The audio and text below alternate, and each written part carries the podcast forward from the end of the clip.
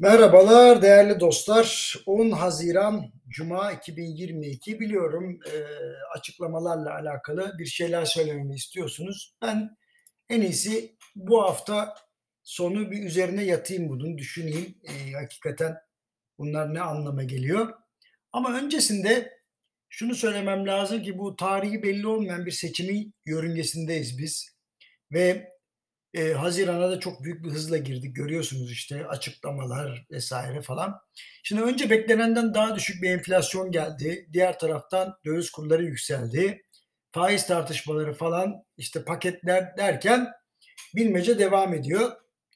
Neredeyse gün aşırı bir başka şehirde ayda en az bir kere Ankara'ya gittiğim için sadece İstanbul'un değil diğer şehirlerin de nabzını tutabiliyorum. İşte geçenlerde Mersin'deydim. Sonra iki defa Antep, bir kere Adana, e, işte Kocaeli, e, İzmir, Antalya, daha da sayarım. Samsun vardı tabii onu da unuttum. Şimdi ihracatçı sektörlerin ayakta kaldığını ve düşük faiz yüksek kur sayesinde kar ettiğini Bakan Nurettin Nebati'den duyduk geçenlerde. Verdiği bilgi yüzde yüz doğru. Söylenmeli mi o başka bir şekilde. Onu tartışırız. Ama pazar ve maliye sorunları yaşansa da ihracat yola devam ediyor. Tasarruf açığı yaşayan ülkeye, ülkeye yabancı misafirler sayesinde para geliyor. Yetmediği yerde Merkez Bankası'nın işte dün akşam olduğu gibi hem döviz hem de Türk lirası olarak müdahale ettiğini biliyoruz, görüyoruz. Ancak herkes seçimleri merak ediyor. Nereye gitsem soruyorlar. Kasım mı Mayıs mı? Ya nereden bileyim? Ya kimse bilemez bunu. Ancak bazı çevrelerde kulak kabartıyorum insanların ne dediğine bakıyorum. Onlar da bir şey bilmiyor. Bu arada Cumhur İttifakı'nın adayı belli oldu. Ee, ama diğer taraftan bir açıklama yok. Büyük ihtimalle uzlaşma da yok.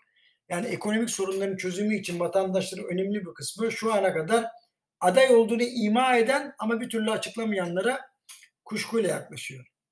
Diğer taraftan enflasyon, hayat pahalı, üretim maliyetleri, vergi ve dış ticaret rejimi gibi önemli konularda tatmin edici bir ilerleme kaydedilemedi desem yanlış olmaz. Enflasyon çok yüksek, hayat pahalılığı tahammül sınırlarını zorluyor. Vergi oranları üzerinde manevralar takip edilemiyor. Dış ticaret rejiminin neyi kolaylaştırıp neyi zorlaştığına dair büyük bir akıl karışıklığı var. Kısa vadeli çözümler uzun vadeli sorunlar yaratıyor. Tek merkezden koordinasyon yapılması gerekirken bir sektör için bulunan çözüm diğerinin ipini çekiyor enflasyonu düşürmek için yaratılan acil çözümler üreticinin üretmekten vazgeçmesi riskini taşıyor. Ha bunu söyleyeyim yani bunlar başka ülkelerde de yaşanıyor. Ancak bu şartların uzunca yaşandığı ülkeler ne Avrupa'da ne Kuzey Amerika'da. Sürekli seçim ve gerginlik atmosferinde olan ülkelerde yaşanıyor bu acele ve panik haller. Bu sakin olmayan ortamda da bürokratları sürekli hadi bakalım çözüm yaratın denip zaman kısıtı konduğunda maalesef parlak görülen çözümler geleceği karartabiliyor. Ha, peki ne yapmak lazım? Valla isteyen istediği kadar kızsın.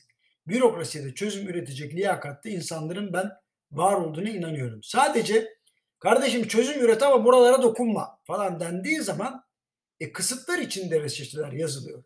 Halbuki iktisat alternatifler bilimi. Hani piyasa ekonomisini seviyoruz ama diyerek bir yere varamayız. Buradan hareketle kuvvetli bir bankacılık sektörümüz, güçlü ihracatçılarımız ve vatandaşımızın büyük sabrı veri iken acele değil, üzerinde ciddi şekilde çalışılmış, gelecekte bizi sıkıntıya sokmayacak, bazı grup ve kişilerin değil, toplumun menfaatine yarayacak, rekabet ortamını bozmayacak öneriler geliştirmek lazım. Ha, bu önerimi firmalar için de tekrar edebilirim. Patronların kendi menfaatlerine dokunan çözüm önerilerinden hoşlanmadığını gördük organizasyon şemasından tedarikçi seçimlerine, personel seçiminden pazar davranışına kadar dayatmacı işler yapan patronlara karşı direnen personeli işten çıkarıldığı ya da etkisiz hale getirildiği sayısız örnek var. Yani iş hayatımız, sosyal hayatımız ve siyasetimiz birbirinden farklı değil. Sözün özü, sorunların çözümü için önce sorunun var olduğunu samimi bir şekilde kabul etmek lazım. Efendim hepinize iyi hafta sonları diyorum. Pazartesi günü paketi konuşuruz.